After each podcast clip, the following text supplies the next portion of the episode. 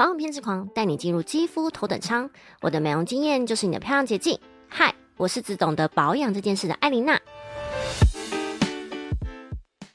今天要聊的主题呢，大家应该都很有经验，就是到底该不该去角质。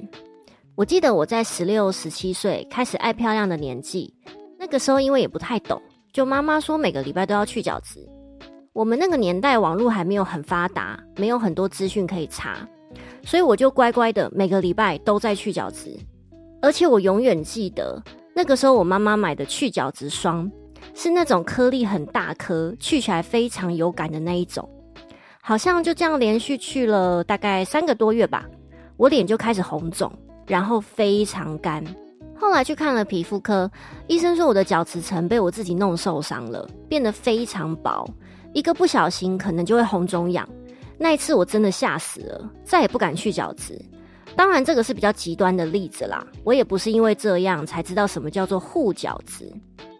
那去角质的派系，简单来说，就是因为角质层有很多的老废细胞，皮肤更新的速度会因为很多原因变慢，那角质层就会越来越厚，你所有的保养品都吃不进去，所以要用一些外力的方式来让角质层是新鲜的状态。但其实我认为这个只对了一半。我不认为要用一些你没有办法控制的外力方式来让角质层是保持平滑的状态。市面上很多去角质的产品，不管是要让你很有感的颗粒状，还是强调不会造成敏感肌的凝胶状，都是无法控制的。我为什么会这样说？你去想一下哦，你在用这些东西磨你的脸的时候，你有办法知道你每个地方使用的力道、时间、次数都是一样的吗？应该不太可能吧？那如果力道、时间、次数都不一样的话，那些老废细胞你又怎么知道它会干净呢？靠一个直觉吗？不是吧？就是因为有可能都不一样，所以导致像我还是学生那个时候一样，有的地方可能去的太多了，或太用力之类的，久了老废角质都还没有排出到你的表层里，然后这个时候我又再去磨我的脸，当然最后就是恭喜啦，非常有可能变敏感肌。这个时候你一定会想，可是我的皮肤摸起来就是粗粗的，保养品感觉都吃不进去，那不能去角质，我要怎么办？来，我们观念转一下哦。我在第四集的时候有讲到肌肤屏障，其实这跟护角质的概念很像。没错，我们确实会因为年纪、生活作息有的没的，角质更新速度会变慢。像我自己，自从那一次差点脸烂掉后，大概有快八九年都没有再管角质这件事。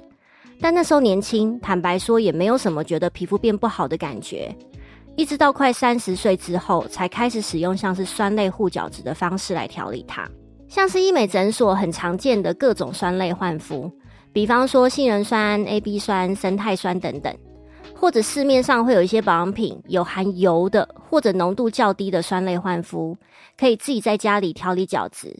但不管是去诊所还是在家做的焕肤，主要都是利用酸的特性来协助肌肤角质更新，而且它会让屏障变得比较稳定，胶原蛋白增生等等。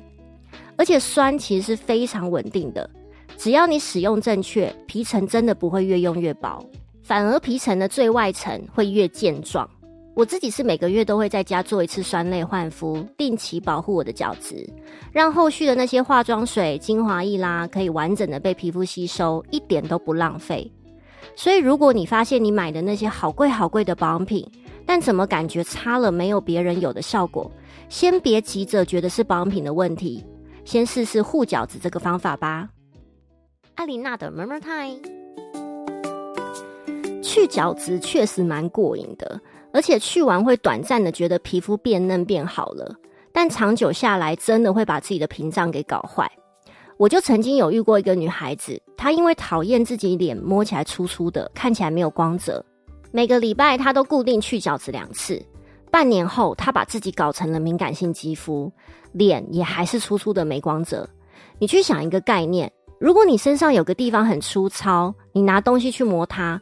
是不是有可能当下感觉不出了，但久了怎么又回来了？这是因为根本的问题根本就没有解决啊！你只是暂时眼不见为净而已。我们应该是要去修复这些粗糙的地方，然后让它慢慢恢复正常的样子，定期的整理一下就好了才对。再突破你一个盲点，有时候敏感肌不是天生的，是自己没有用对的方式来照顾皮肤而搞出来的哦。